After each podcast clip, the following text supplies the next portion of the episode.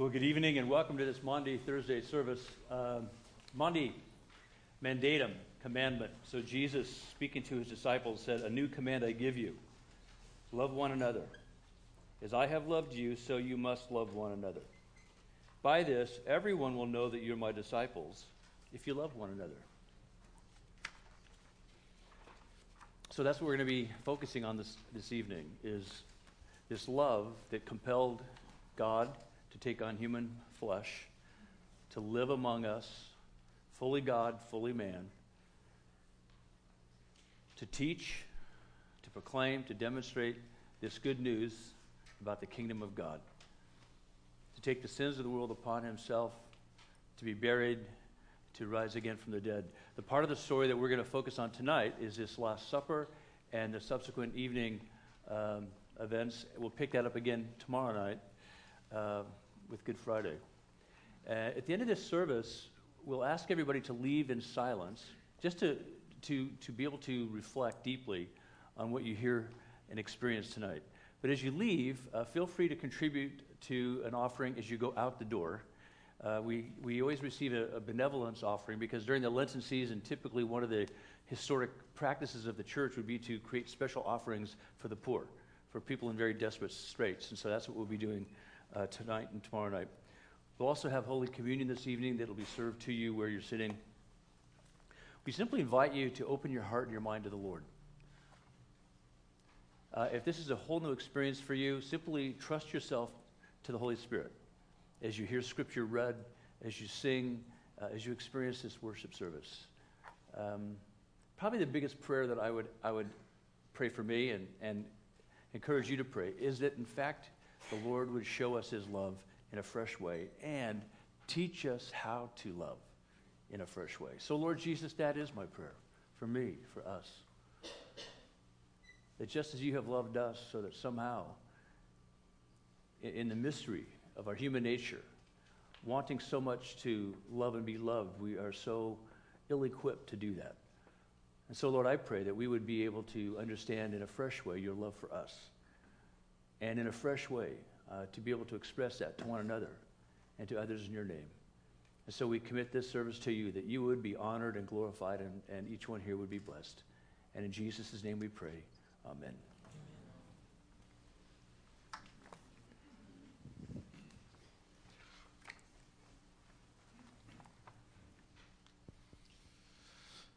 Six days before the Passover, Jesus came to Bethany, where Lazarus lived, whom Jesus had raised from the dead. Here a dinner was given in Jesus' honor. Martha served, while Lazarus was among those reclining at the table with him. Then Mary took about a pint of pure nard, an expensive perfume. She poured it on Jesus' feet and wiped his feet with her hair, and the house was filled with the fragrance of the perfume. But one of his disciples, Judas Iscariot, who was later to betray him, objected. Why wasn't this perfume sold and the money given to the poor? It was worth a year's wages. He did not say this because he cared about the poor, but because he was a thief. As keeper of the money bag, he used to help himself to what was put into it. Leave her alone, Jesus replied. It was intended that she should save this perfume for the day of my burial. You will always have the poor among you, but you will not always have me. Meanwhile, a large crowd of Jews found out that Jesus was there and came, not only because of him, but also to see Lazarus, whom he had raised from the dead. So the chief priests had made plans to kill Lazarus as well, for on account of him, many of the Jews were going over to Jesus and believing in him.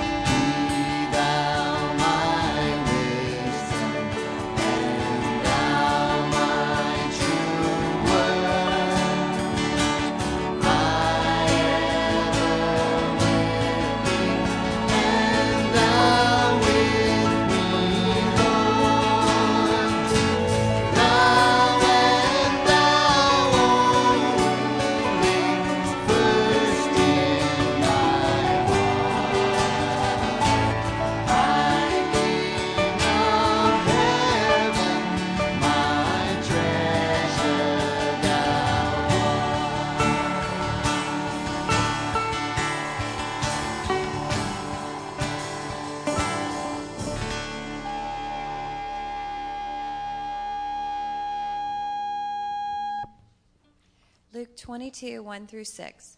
Now the festival of unleavened bread, called the Passover, was approaching, and the chief priests and the teachers of the law were looking for some way to get rid of Jesus, for they were afraid of the people. Then Satan entered Judas, called Iscariot, one of the twelve. And Judas went to the chief priests and the officers of the temple guard and discussed with them how he might betray Jesus. They were delighted and agreed to give him money. He consented and watched for an opportunity to hand Jesus over to them when no crowd was present.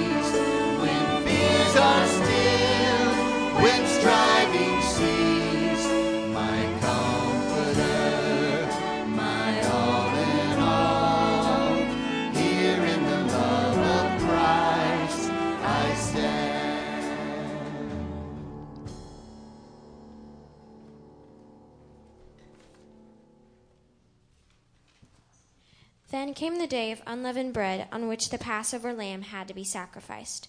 Jesus sent Peter and John, saying, Go and make preparations for us to eat the Passover. Where do you want us to prepare for it? They asked. He replied, As you enter the city, a man carrying a jar of water will meet you. Follow him to the house that he enters, and say to the owner of the house, The teacher asks, Where is the guest room where I may eat the Passover with my disciples? He will show you a large room upstairs, all furnished. Make preparations there. They left and found things just as Jesus had told them, so they prepared the Passover.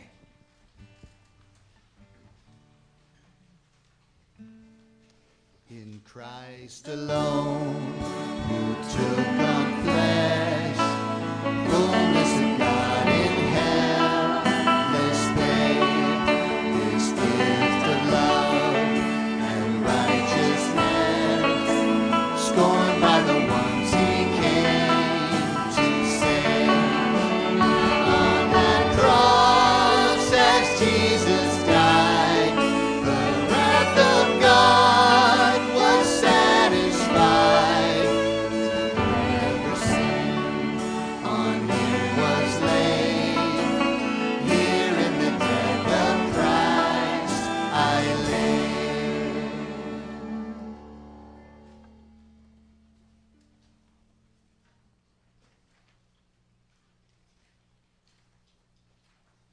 When the hour came, Jesus and apostles reclined at the table.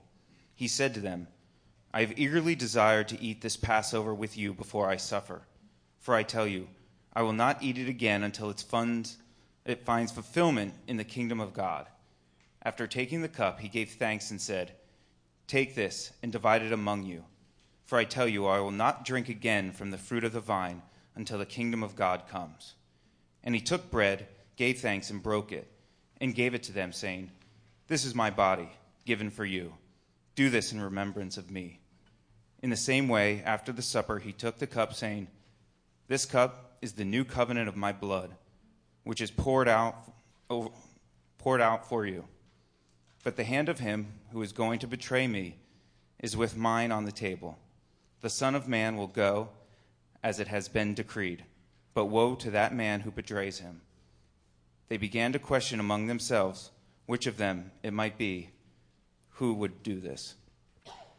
In Christ alone,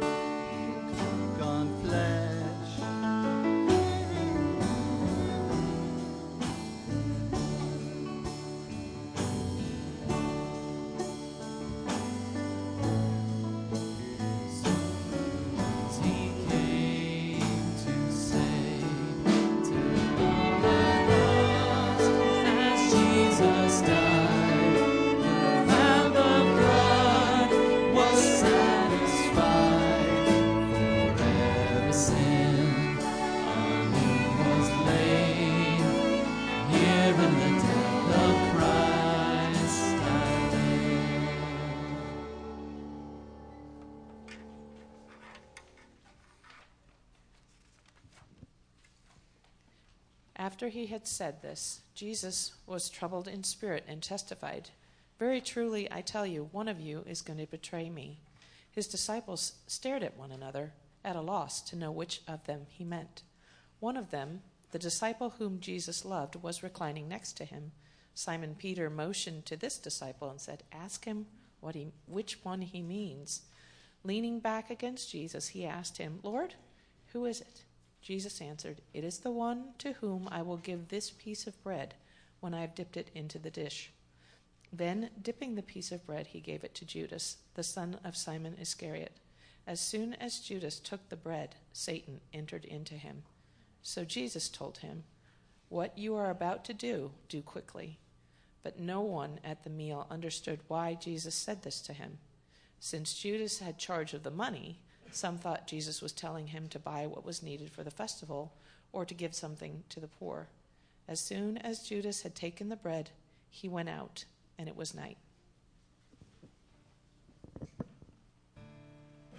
There in the ground, his body lay, light of the world by darkness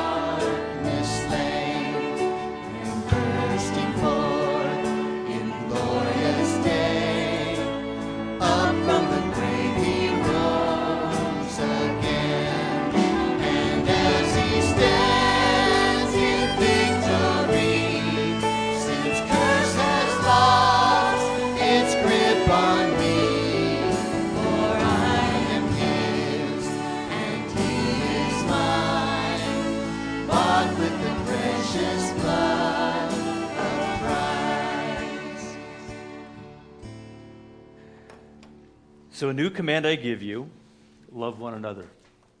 As I have loved you, so you must love one another. By this, everyone will know that you are my disciples, if you love one another. So, three things. The first thing Jesus' command is rooted in the power of love, not the love of power. You think about this this is God in the flesh knowing that he's coming in the power of the Lord, Father, Son, and Holy Spirit. He's coming to fulfill what has been in motion, in process for a very long time. He knows that the gates of hell cannot prevail against him.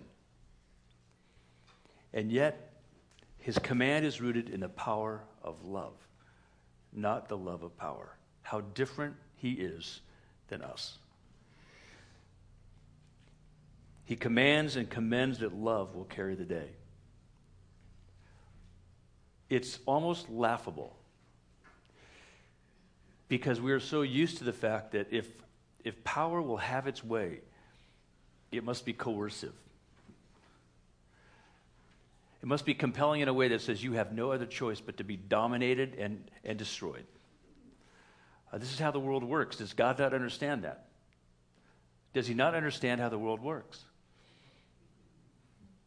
Which, which is laughable in and of itself to, to say that. From our perspective, here tonight, it's laughable to suggest that God does not understand how the world works. And yet, on the face of it, he says that love will carry the day. Can you imagine, in any situation where power is at stake, the leader of that group of people, whether soldiers or athletes or anyone else, gather together, ready to go in and do what they were trained to do and are ready to do? That coach, that general, looks at them and says, Now remember, love will carry the day. Can you imagine the looks on people's faces? Have you lost your mind? Love will carry the day? So, what does that tell us about Jesus? Well, he was comfortable with his power. He was so comfortable in his power, he had no doubt about it.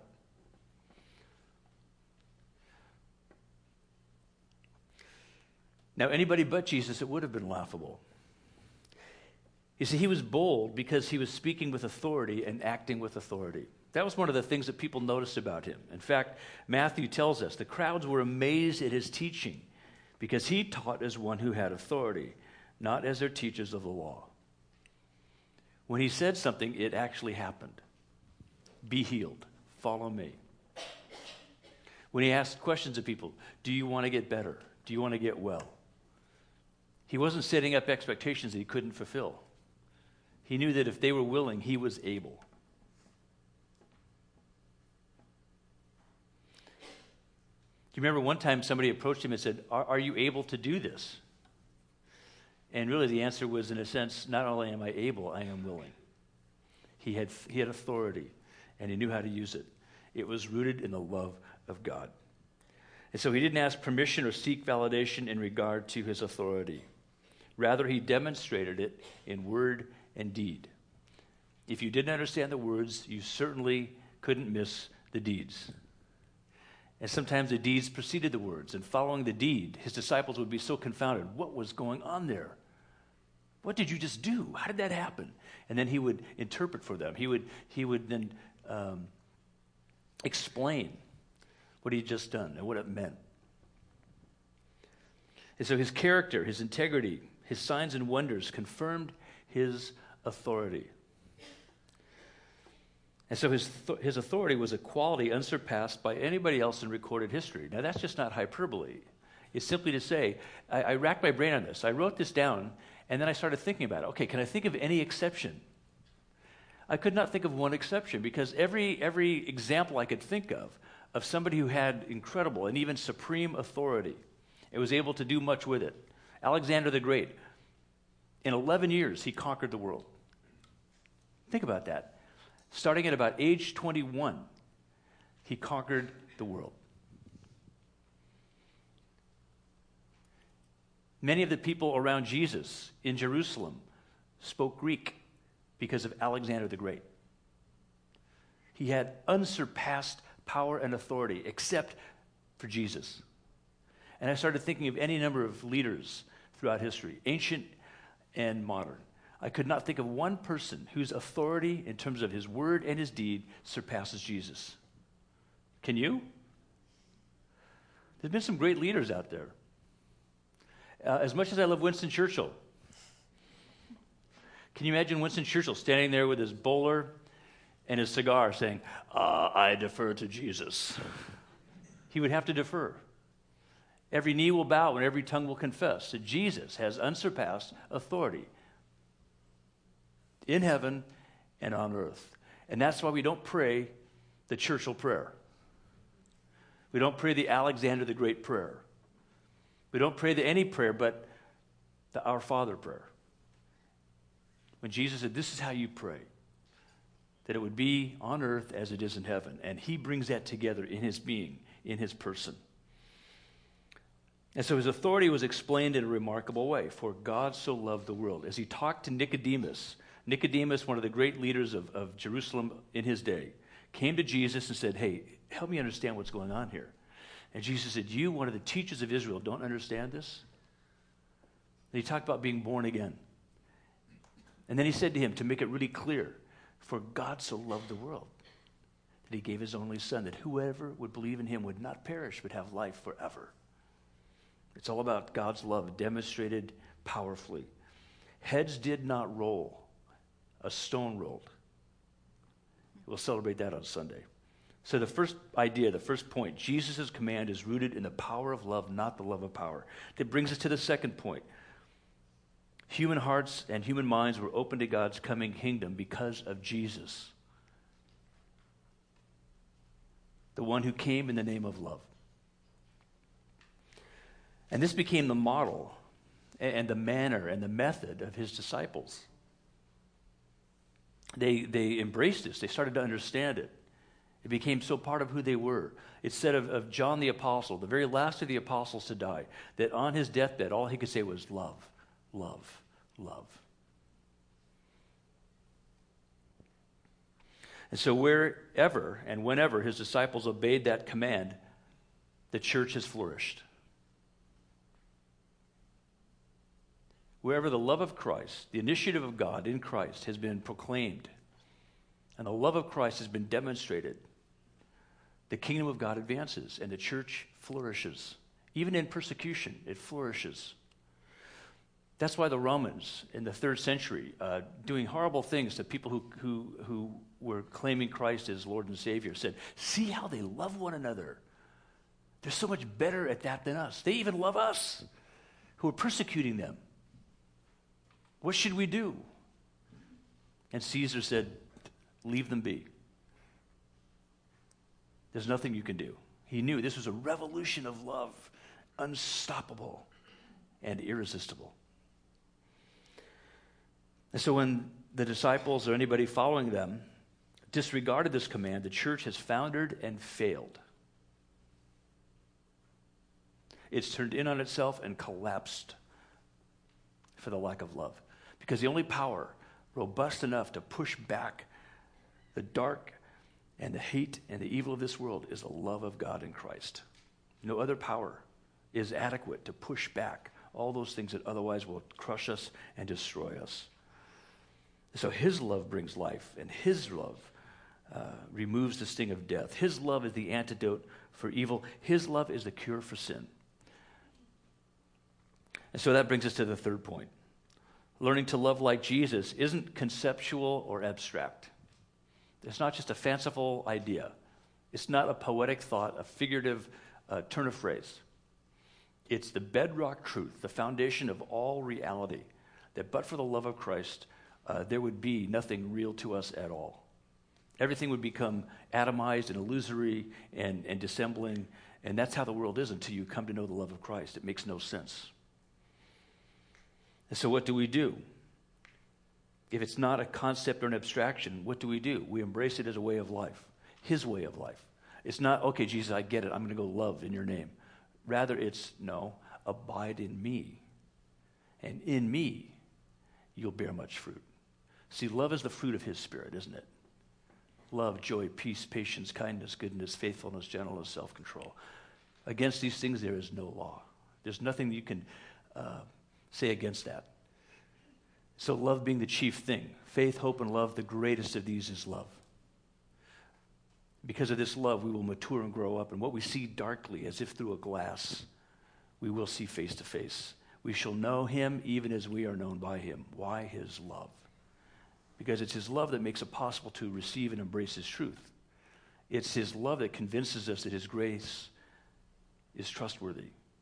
It's His love that, that gives us the confidence and the boldness to step out in faith and say, you know, um, this is who I am. I had a wonderful email from a friend this week.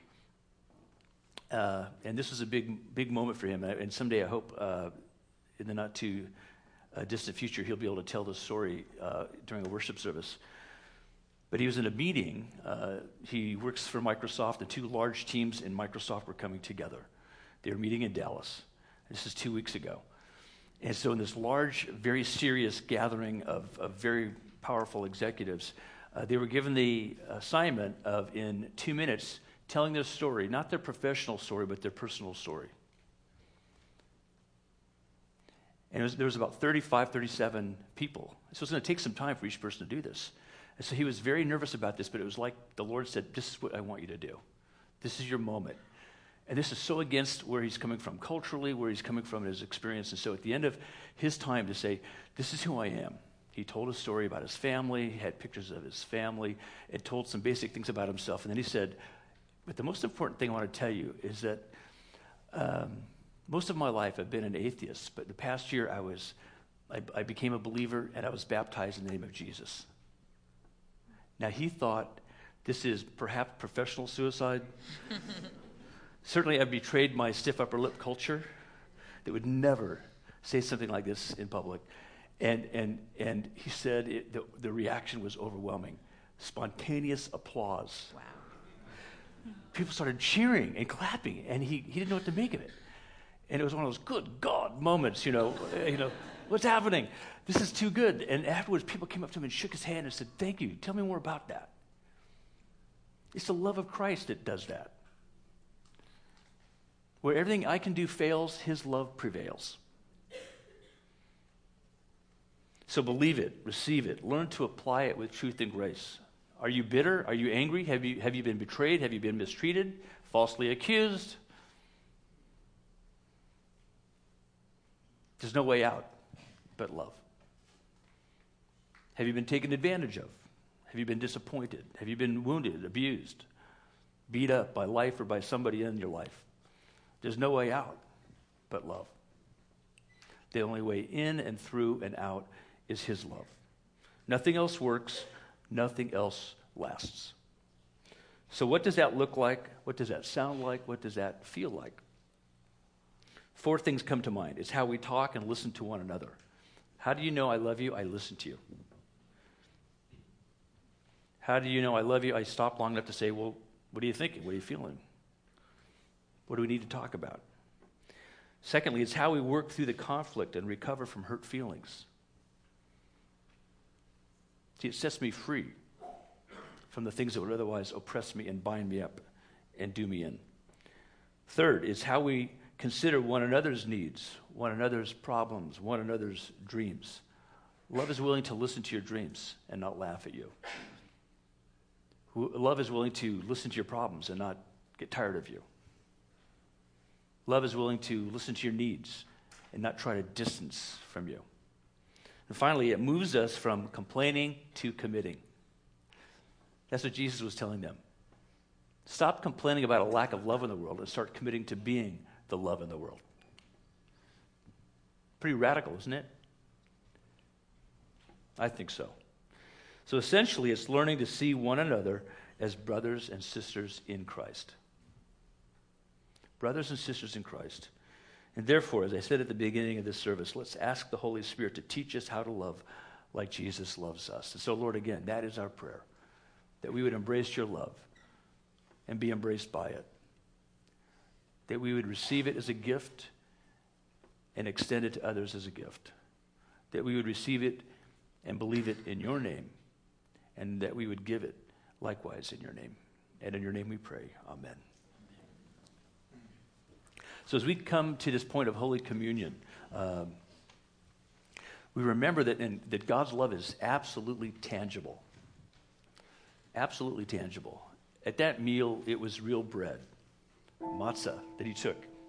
Real bread that he took and said, This is my body given for you. Do this in remembrance of me. And he broke it and distributed it to them. They knew this intimately. This was part of that meal.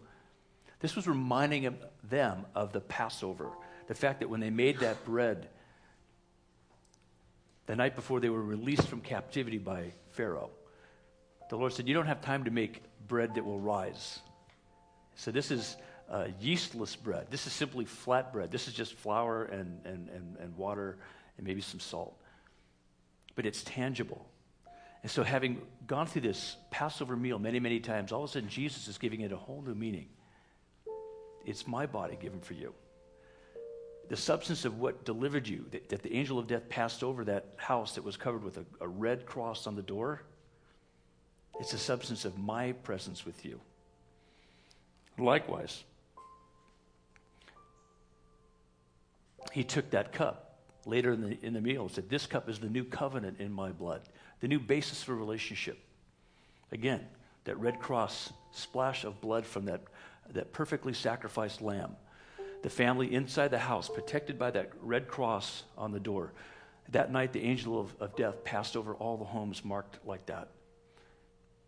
They, they were protected, they were saved, they were safe. And what happened? They were released from captivity. Now, the story unfortunately gets worse before it gets better because they disobeyed God and wandered in captivity. But it was at Passover that they celebrated. To this day, the one thing that unifies every Jew is the Passover.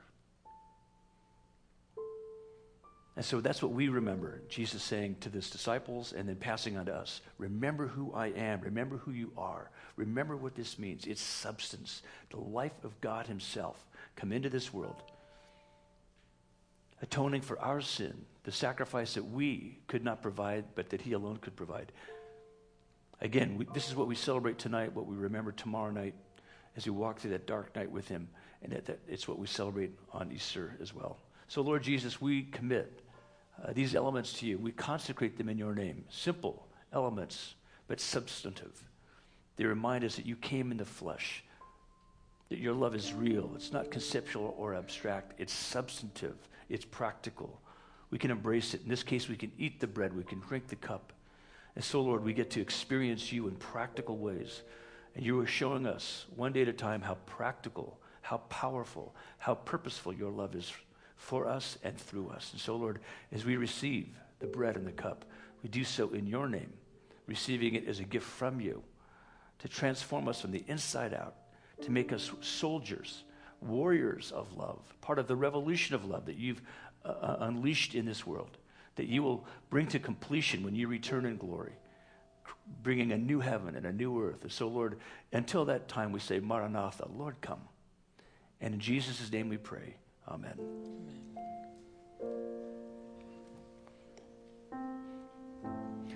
So I want to invite the folks who will be presenting communion to come forward at this time.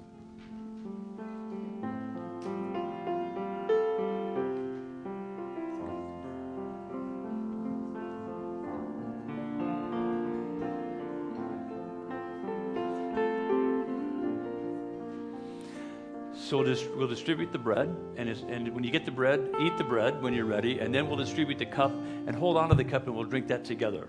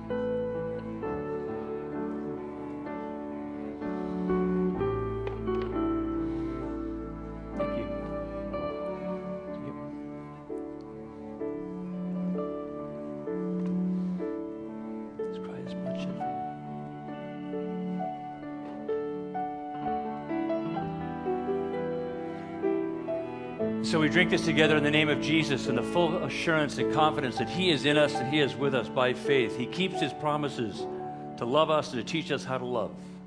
Let's drink this in His name. And if you would simply pass the cup toward the center and we'll collect them.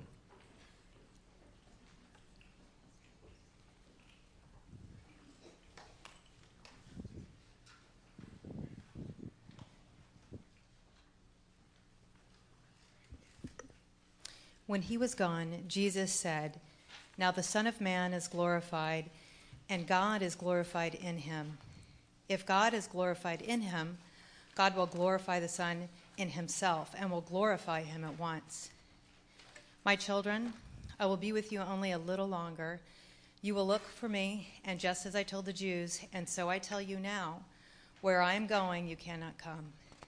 A new commandment I give to you love one another.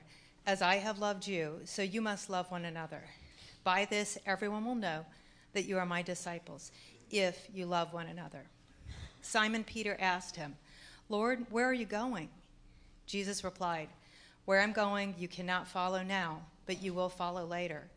Peter asked, Lord, why can't I follow you now? I'll lay down my life for you. Then Jesus answered, Will you really lay down your life for me? Very truly, I tell you, before the rooster crows, you will disown me three times.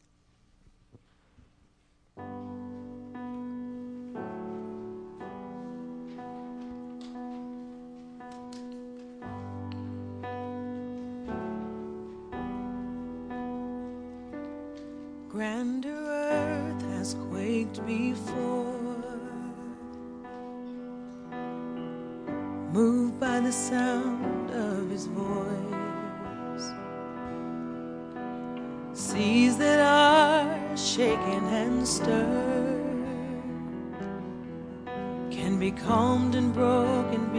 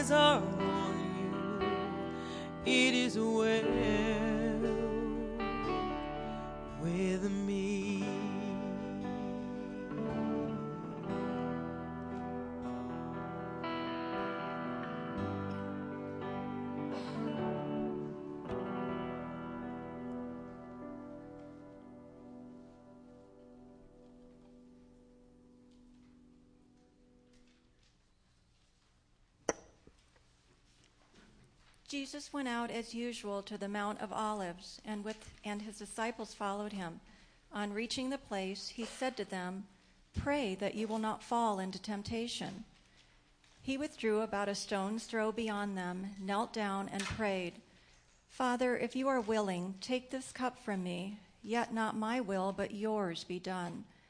An angel from heaven appeared to him and strengthened him.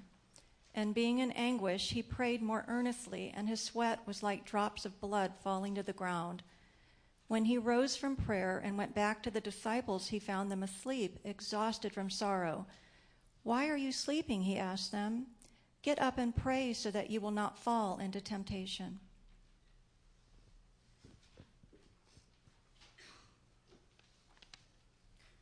While he was still speaking, a crowd came up, and the man who was called Judas, one of the twelve, was leading them.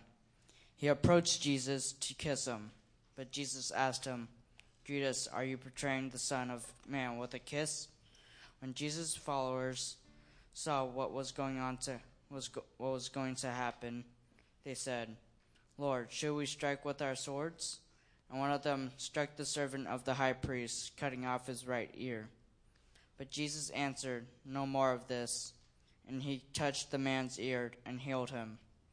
Then Jesus said to the chief priests, the officers of the temple guard, and the elders who had come for him, Am I leading a rebellion that you have come with swords and clubs? Every day I was with you in the temple courts, and you did not lay a hand on me.